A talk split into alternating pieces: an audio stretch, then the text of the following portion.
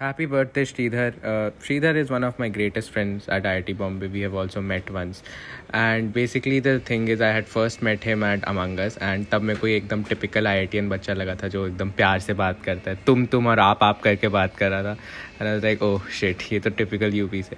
Then one day on Among Us we are talking till late night and I understood कि मैं गलत ही perception लेके बैठा हुआ हूँ। ये बहुत ही बकचोद बच्चा है, पर उसकी नानी दादी आ गई थी शायद, और फिर इसको फ़ोन बंद करके सोने जाना पड़ा था।